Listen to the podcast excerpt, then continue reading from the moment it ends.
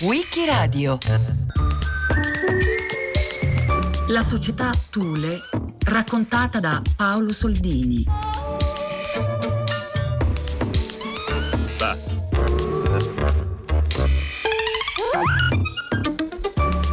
Siamo nell'estate del 1918. Dopo quattro anni di combattimenti furiosi sul fronte occidentale, l'esercito del Reich germanico per la prima volta subisce una rotta disastrosa. Incalzati dalle truppe dell'intesa, cui si sono uniti gli americani, i soldati tedeschi tra il 12 e il 16 agosto vengono travolti nelle trincee davanti alla città di Amiens. E non è più guerra di posizione. Comincia un ripiegamento che non si fermerà più, finché tre mesi dopo gli imperi centrali saranno costretti a chiedere la resa. Gran quartier generale tedesco. Situazione estremamente grave. Le migliori divisioni cedono senza neanche tentare la difesa. Il morale del soldato tedesco è crollato, a cominciare da quello di Ludendorff. L'8 agosto è giorno di lutto per l'esercito tedesco, egli dice. Gli inglesi e i francesi hanno attaccato con forti formazioni di carri armati, ma senza una vera e propria superiorità reale. Il nostro schieramento si lascia sfondare. Gli uomini si arrendono a dei cavalieri isolati, interi reparti a dei carri armati.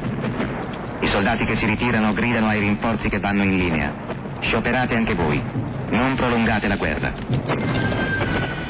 La rotta suscita un cupo pessimismo nell'opinione pubblica tedesca, ma accende anche qualche speranza in chi sta tirando le somme della stanchezza per la guerra.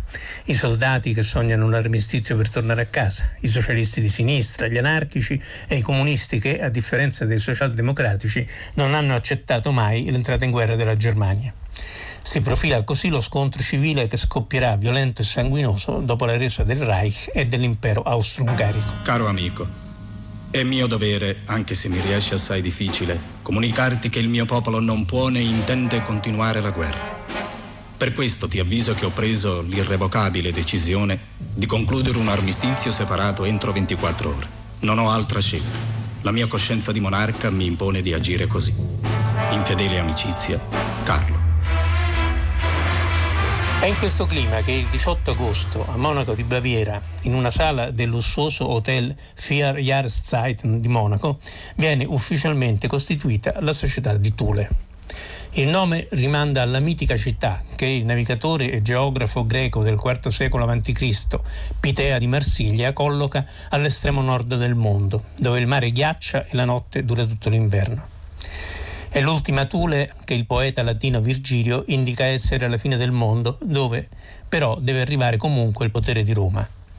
E a quel nome è legato anche un simbolo, un sole nero all'interno del quale è racchiuso l'antico segno sanscrito della svastica, con i bracci della croce arrotondati. La svastica non è nuova, compare da sempre nella simbologia di molti popoli, dall'India ai paesi del nord Europa. In Germania è stato trovato negli insediamenti più antichi in Sassonia ed era considerato il segno del sole e quindi della vita. Pur se presto il suo significato simbolico si rovescerà totalmente. Qui eh, ascoltiamo quello che succede al re di Thule, che eh, dovendo vivere in un'isola fatata dovrebbe essere felice. Scopriremo invece che non lo è. La descrizione appunto è di Goethe. V'era in Thule un re che tenne sino al cenere la fe la sua amante a morir venne e una tazza d'or gli diè. Nulla in pregio ebbe mai tanto, la votava a mensa ognor e in votarla avea di pianto gli occhi gravidi ed amor. E quand'ei pur venne a morte, le sue ville numerò, agli eredi le die in sorte, ma la tazza riservò. Io credo che verrà l'ora in cui le masse che oggi riempiono le strade con la nostra bandiera con la croce uncinata si uniranno con quelle che spararono loro addosso. Verrà il giorno in cui l'esercito e la polizia saranno al nostro fianco, ufficiali e soldati. Un giorno le mie rudimentali compagnie diventeranno battaglioni, i battaglioni reggimenti, i reggimenti divisioni. La Germania deve squarciare tutte le sue frontiere e diventare dominatrice dell'Europa. Promotore della Thule Gesellschaft è uno strano personaggio. Si chiama Adolf Alfred Rudolf Glauer, conosciuto anche come Erwin Torre. Sei anni prima è stato tra i fondatori di un'altra associazione, il Germane Norden, l'ordine germanico, diretto da Philipp Stauff, il cui scopo dichiarato era quello di restaurare il potere dei legittimi eredi degli antichi progenitori nordici, gli ariani, capitanati dai misteriosi capi segreti del Tibet, come scriveva Stauff nelle sue opere per iniziati, discendenti degli abitanti di Atlantide. Primo obiettivo dell'ordine, come sarà poi anche per la società di Tule, è quello di combattere la mescolanza delle razze che ha corrotto e indebolito la Germania e tutti i paesi abitati dalle stirpi germaniche. E fra le razze corruttrici una è la più pericolosa, quella da combattere senza pietà, la razza degli ebrei. Gli ebrei, si sa, sono vittime di persecuzioni da sempre, discriminati in tutta l'Europa e soprattutto nell'Europa dell'Est, dove periodicamente avvengono i pogrom, le uccisioni di massa di intere comunità. Si tratta di un odio religioso, a fondamento del quale c'è l'accusa di aver ucciso Gesù e di non riconoscere gli insegnamenti della dottrina cristiana. È nel XIX secolo però che l'antisemitismo, pur mantenendo il suo carattere religioso, assume i caratteri di una pretesa dottrina scientifica, il razzismo, il razzismo cosiddetto scientifico. Nel 1854 un diplomatico francese, Joseph Arthur, conte di Gobineau, pubblica il suo saggio sulle diseguaglianze delle razze umane e le sue teorie sulla superiorità dei bianchi sui neri e sugli asiatici trova subito spazio nella politica delle nazioni europee impegnate a costruire allora i loro imperi coloniali si deve a Gobineau l'introduzione di un concetto che avrà un grande sviluppo e tremende conseguenze, quello del primato morale intellettuale nella razza bianca degli ariani, discendenti dai bianchi che anticamente popolavano l'India e che poi avrebbero portato la civiltà in Europa. La mescolanza delle altre razze però avrebbe finito per corromperli e perciò la purezza va ristabilita con una totale separazione e con il dominio dei bianchi, anzi degli ariani, su tutti gli altri. Il razzismo parascientifico di Gobineau viene sviluppato da Houston Stewart Chamberlain, filosofo inglese che abbraccerà la causa della Germania e dell'Austria contro il proprio paese legato alla vedova di Wagner e sposato alla figlia del compositore, ambedue animatrici di circoli culturali ferocemente antisemiti, Chamberlain porta alle estreme conseguenze le istanze di dominio ariano propugnate da Gobineau. I popoli non ariani vanno, se non eliminati dalla faccia della terra, resi schiavi e separati dalla società civile. Da combattere sono soprattutto gli ebrei, i principali corruttori dello spirito pubblico. Chamberlain, che in vecchiaia si farà vedere spesso in compagnia di Hitler, anticipa molti dei temi che saranno al centro del Mein Kampf. Sottopongo al Reichstag l'approvazione delle leggi che il membro del partito Göring ora vi leggerà. Queste tre leggi sono sostenute dal partito e dalla nazione intera.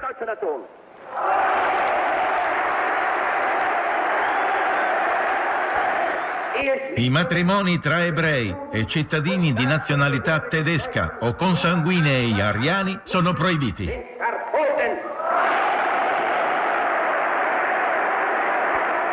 È il nostro Führer, nostro Salvatore. Chamberlain non è certo il solo intellettuale a fomentare l'odio contro gli ebrei. L'antisemitismo è il principale collante ideologico di tutto quel movimento politico e culturale che tra la fine dell'Ottocento e l'inizio del Novecento percorre non solo la Germania, ma un po' tutta l'Europa, combattendo l'eredità dell'illuminismo, il razionalismo scientifico e l'umanesimo socialista e cristiano. Tutto questo in nome dell'ideale Völkisch, populista diremmo oggi, ovvero la necessità che la politica aderisca allo spirito mitizzato del folk, il popolo un movimento di pensiero alimentato da libri, corsi universitari, pseudoricerche scientifiche e soprattutto da personalità politiche dei partiti di destra ma anche di centro. Si pensi al caso Dreyfus in Francia, ma anche a Karl Lüger, che a cavallo del secolo fu il sindaco cristiano sociale di Vienna con un programma esplicitamente e violentemente antisemita eppure benedetto dal Papa e amato dalla popolazione al punto che un tratto del ring, il sistema di viali al centro della città, gli è rimasto intitolato fino a pochi anni fa. È in questa congerie culturale che nasce la Thule Gesellschaft, unendo all'antisemitismo programmatico elementi pseudoculturali tratti dalla mitologia nordica, dalle Eddur, le saghe norvegesi e islandesi che nel primo decennio del Novecento sono state tradotte in tedesco dal poeta Felix Nidner. Nelle riunioni della società, che si tengono ogni sabato al Vierjahrszeiten, vengono discusse le teorie di Joseph Lanz, un ex monaco cattolico cacciato dall'ordine dei cistercensi, fondatore di Ostara, un movimento per la rigenerazione spirituale dedicato alla dea germanica della fertilità. Un movimento che aveva anch'esso adottato la svastica e che predicava la presa del potere da parte degli ariani biondi e con gli occhi azzurri. Questi avrebbero dovuto prendere il sopravvento sugli uomini scimmia, gli ebrei e gli altri non ariani, per sterminarli o renderli schiavi. Proprio quello che predicherà Hitler nel Mein Kampf. Un altro santone della Thule Gesellschaft è Guido von List, poeta visionario secondo il quale il mondo era stato governato anticamente da una casta di sacerdoti del dio germanico Wotan, appartenenti a una razza superiore e detentori di un sapere arcano la Armanenschaft. Insomma, un coacervo di elementi esoterici, neopagani, teorie teosofiche, secondo le quali tutte le religioni deriverebbero da un archetipo posseduto un tempo da grandi saggi teorie bizzarre come quella secondo cui la Terra sarebbe stata formata da un ghiaccio primigenio con 12 satelliti di cui solo la Luna attuale sarebbe restata. Oppure quella per cui i primi uomini sarebbero stati giganti, ovviamente bianchi, biondi e con gli occhi azzurri, circostanza che avrebbe lasciato traccia nella mitologia di tutti i popoli del mondo. Insomma, una paccottiglia ideologica e culturale che si fa fatica a credere che potesse essere presa sul serio dai membri della società i quali erano mediamente persone istruite e con un certo ruolo sociale. Un apparato di credenze e superstizioni che aveva molte delle caratteristiche delle sette, anche se le attività della società in realtà erano pubbliche ed essa non si risparmiava neppure una certa attività di proselitismo.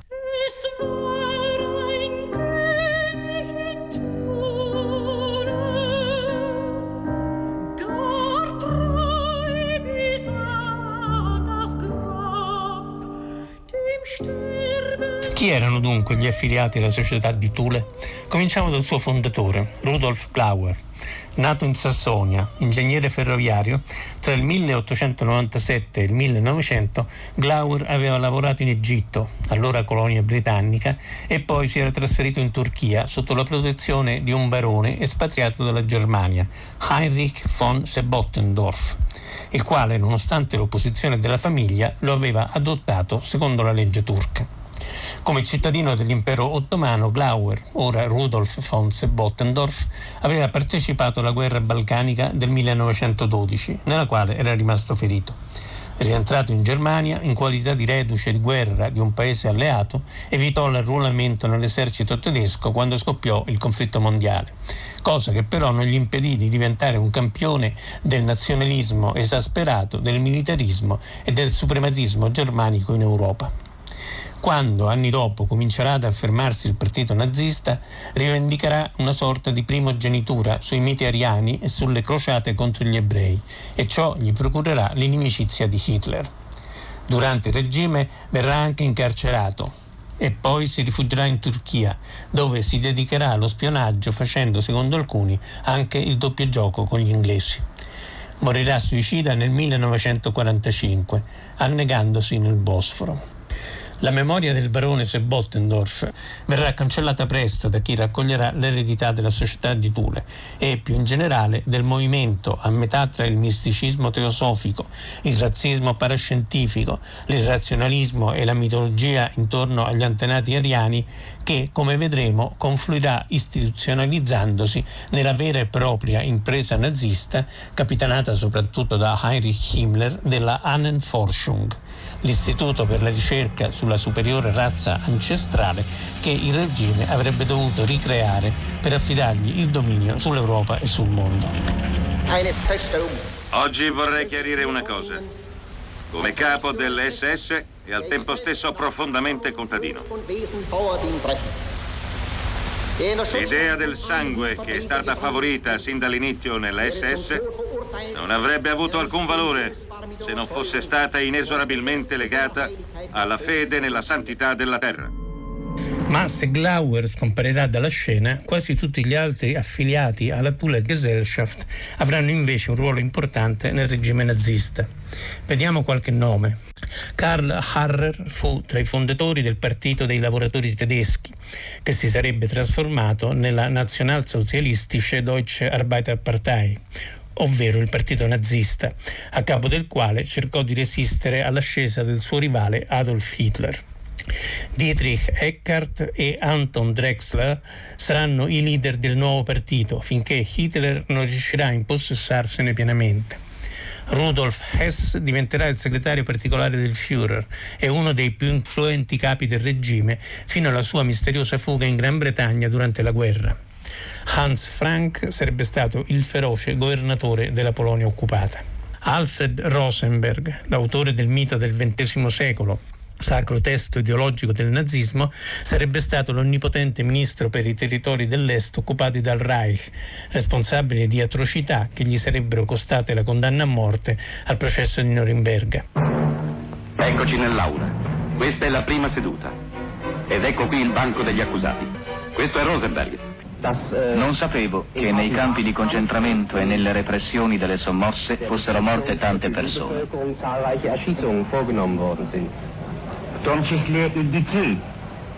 Questo non l'ho saputo. Non ho visto nulla, non ho sentito nulla, non ci sono mai stato. Nemmeno Alfred Rosenberg, il filosofo riconosciuto del regime e ministro del Reich per i territori orientali occupati, sapeva nulla. Non sapeva nulla nemmeno dei tesori che era andato rubando in tutta l'Europa. Tra i membri della società che si riunivano ogni sabato al Vier Jahreszeiten non c'era invece Heinrich Himmler, proprio colui il quale avrebbe cercato di mettere in pratica le teorie sullo sviluppo della razza ariana pura nei seminari per le SS nel castello di Wewelsburg mentre di Hitler, che in quel periodo stava costruendo la propria carriera politica proprio a Monaco, si sa soltanto che qualche volta partecipò alle riunioni del sabato, ma non si sarebbe iscritto alla società, probabilmente per l'ostilità nei confronti di quelli che riteneva pericolosi concorrenti alla guida del movimento. Alla fine del 1918 Glauer, alias S. Bottendorf, che aveva una grande disponibilità economica di origini tutt'altro che chiare, comprò un giornale, il Münchener Beobachter, e ne fece l'organo della società. Più tardi il giornale avrebbe cambiato nome e, come Völkischer Beobachter, sarebbe diventato l'organo ufficiale del partito nazista. Ma le fortune della Thule Gesellschaft volgono al termine già pochi mesi dopo la sua fondazione. I due elementi essenziali della sua battaglia politica, il nazionalismo esasperato e l'antisemitismo, trovano altri interpreti, ben più efficaci che una pletora di intellettuali o presunti tali che si riuniscono ogni sabato in un albergo di lusso. Dopo la capitolazione del Reich e la fuga dell'imperatore, in Baviera è scoppiata la rivoluzione. Il 7 novembre l'ebreo socialdemocratico di sinistra Kurt Eisner ha proclamato la Libera Repubblica e ne viene nominato presidente. L'esperimento democratico dura pochi mesi. Il 21 febbraio del 1920 Eisner viene ucciso dai colpi di pistola sparati dal conte Anton von Arco, il quale con questo gesto, si dice, vuole ringraziarsi i propri membri della società di Thule che non avevano voluto ammetterlo perché sua madre era ebrea. L'uccisione di Eisner provoca una insurrezione dei soldati smobilitati e degli operai che sbocca nella costituzione di una Repubblica dei Consigli, una Repubblica dei Soviet, in Baviera. E a questo punto è la guerra civile. Amici, compagni, i realisti della politica ci dicono che quello che vogliamo fare è privo di realismo politico, che la nostra è solo utopia, follia che un mondo come ce lo prospettiamo noi non può esistere, che ci saranno sempre guerre, sfruttamento, miseria. Ma guardate un po' chi sono coloro che vengono a dirci queste cose. Sono quelli che con la loro politica realistica hanno fatto la guerra e l'hanno perduta. E invece dei pazzi e utopisti come Kurt Eisner hanno fatto la pace. E allora questi realisti della politica hanno ammazzato Kurt Eisner. Ora tocca a noi. Siamo dunque dei sognatori degli esaltati? Certo, ci manca il loro talento per la tattica diplomatica e per sfruttare le crisi economiche a proprio vantaggio, ma abbiamo dalla nostra un'arma possente, invincibile, la nostra volontà, la nostra fede, la nostra visione di un mondo in cui non vi sarà più posto per lo sfruttamento dell'uomo sull'uomo. Non è più tempo dei filosofi, dei sognatori neopagani e degli adoratori degli antichi ariani. A prendere le armi contro i bolscevichi che vogliono fare come in Russia sono, come in tutta la Germania, i Freikorps, ovvero i corpi franchi, le bande di reduci comandate dagli ufficiali reazionari. A Berlino la rivoluzione rossa è stata stroncata il 15 gennaio con l'uccisione di Rosa Luxemburg e Karl Liebknecht. E anche a Monaco la Repubblica dei Soviet verrà presto affogata nel sangue. Mentre combattono i rossi, le bande di destra che dominano le piazze vanno anche alla caccia degli ebrei, considerati naturali alleati dei bolscevichi. L'antisemitismo in Germania non è più solo una teoria. La Thule Gesellschaft non ha più ragione di esistere e infatti si scioglierà pochi mesi dopo. Il suo visionario fondatore, l'ingegnere diventato barone von Bottendorf, resterà fuori dal giro del potere e dopo la condanna al carcere per aver mancato di rispetto al Führer andrà a finire i suoi giorni in Turchia. Ma quasi tutti gli altri membri della società confluiranno nella Deutsche Arbeiterpartei, che diventerà poi il partito nazista e molti faranno carriera quando Hitler trasformerà il suo cancellierato in regime. die Energie und die Zähigkeit gehabt, von den damaligen 1000 Mann vor zehn Jahren bis heute 14 Millionen zu machen. Und ich werde aus den 14 Millionen die 20 und die 30 Millionen machen. A riprendere il filo delle fatali elucubrazioni della società di Thule sarà però un uomo del regime che, pur se nato e vissuto a Monaco, dai sabati del Vier Jahreszeiten si era tenuto lontano, forse non solo perché era troppo giovane. Heinrich Himmler, nato nel 1900, una volta arrivato al vertice del potere nazista, fondatore e capo della Gestapo, ministro dell'interno, numero due del regime insieme con l'odiato Hermann Göring, fece molto per tradurre infatti le teorie della Thule Gesellschaft sulla necessità di ricreare la purezza della razza ariana. Nel 1935, insieme con Walter Darré, il teorico della concezione del sangue e del suolo tedeschi, e Hermann Wirth, l'olandese naturalizzato tedesco fanatico delle ricerche sugli ariani, fonda la Forschungsgemeinschaft Deutsches Ahnenerbe, società di ricerca sull'eredità tedesca degli avi, un istituto di studio sulle popolazioni ariane da cui i teorici nazisti della razza ritengono che derivino i tedeschi moderni. L'Istituto dedica molto impegno e una considerevole quantità di risorse umane e finanziarie alle ricerche fondate sulle teorie della Thule Gesellschaft. In parte costretti dal regime, ma in parte anche forse anche più importante, animati dalla volontà di compiacere le autorità naziste e approfittare delle generose elargizioni della fondazione, quasi tutti i rappresentanti delle scienze umane delle università tedesche si piegano a lavorare sulle teorie, spesso bizzarre e tutte assolutamente prive di scientificità, sostenute dai capi dell'istituto e da Himmler. Non sarà più per caso, ma in piena consapevolezza che persone sane sceglieranno nel modo più corretto ed efficace il loro coniuge. Contribuite perciò come meglio potete ed apparterrete alla razza migliore.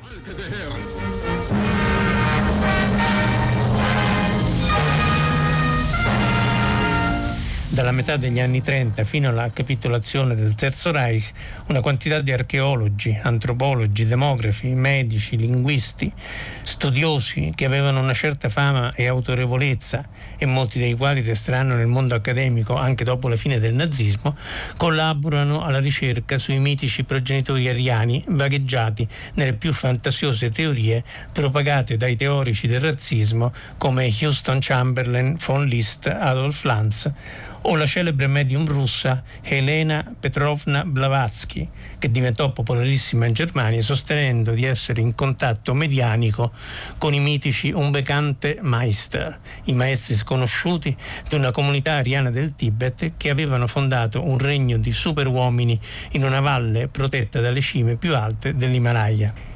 Poi, per evitare di essere raggiunti dalle orde degli Untermenschen, i sottouomini non ariani, si erano rifugiati sottoterra.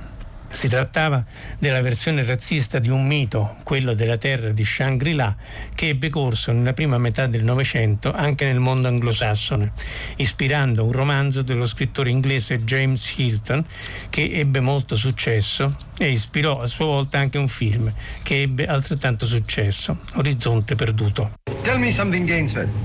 What do you think of his talk about Shangri-La? Do you believe it? Yes. Yes, I believe it. I believe it because I want to believe it.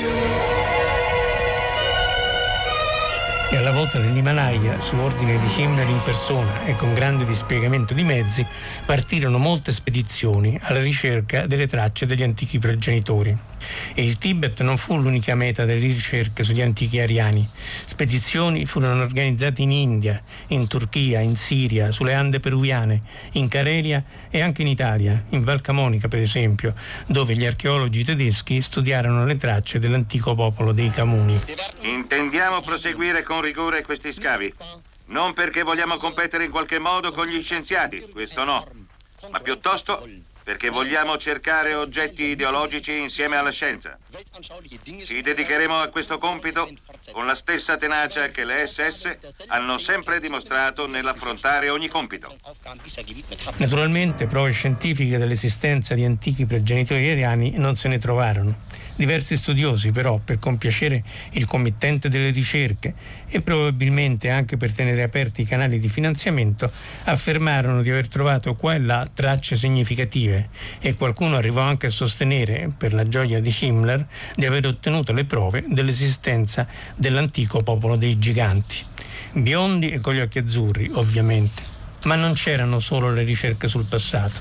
Cercando di tradurre infatti le utopie dei razzisti come Chamberlain, von Liszt o i capi della Thule Gesellschaft, Himmler avviò un vero e proprio programma di produzione, se così si può dire, di superuomini di purissima razza ariana. Voglio creare, attraverso l'accoppiamento di individui superiori, un'elite biologica, un nucleo razziale da cui la Germania possa attingere per rinvigorire un'eredità ariana, ora pericolosamente diluita. Le donne tedesche di razza pura in questo programma, che trovò qualche effettiva applicazione pratica, dovevano essere costrette a partorire almeno quattro figli, congiungendosi con gli esemplari migliori della razza germanica, in primo luogo i membri delle SS. Questi inoltre dovevano essere indottrinati alle pratiche esoteriche e alla dottrina Völkisch e per questo Himmler attrezzò una vera e propria università del germanesimo nel castello di Wewelsburg che aveva requisito in Westfalia. Qui si svolgevano corsi, esercitazioni e cerimonie sacre di adorazione del sole nero, il simbolo che con la svastica dai bracci arrotondati era stato quello degli affiliati di Thule. Insomma, l'eredità della società creata nel 1918 dal visionario ingegnere ferroviario mezzo turco Rudolf Glauer era ancora ben viva negli anni in cui il nazismo era potente e aspirava a dominare l'Europa e il mondo. Anche Hitler, come hanno raccontato molti studiosi del nazismo, e in Italia specialmente lo storico Giorgio Galli, era profondamente influenzato dagli aspetti esoterici e mistici del mito dei progenitori aspetti che erano già presenti nel Mein Kampf e che, una volta conquistata la guida della Germania, ebbero un ruolo nei piani di sottomissione dei popoli non germanici e soprattutto nel programma criminale della soluzione finale, lo sterminio di tutti gli ebrei nelle terre conquistate dal Reich. Il 18 agosto 1918 si insedia a Monaco la società Thule Paolo Soldini l'ha raccontato a Wikiradio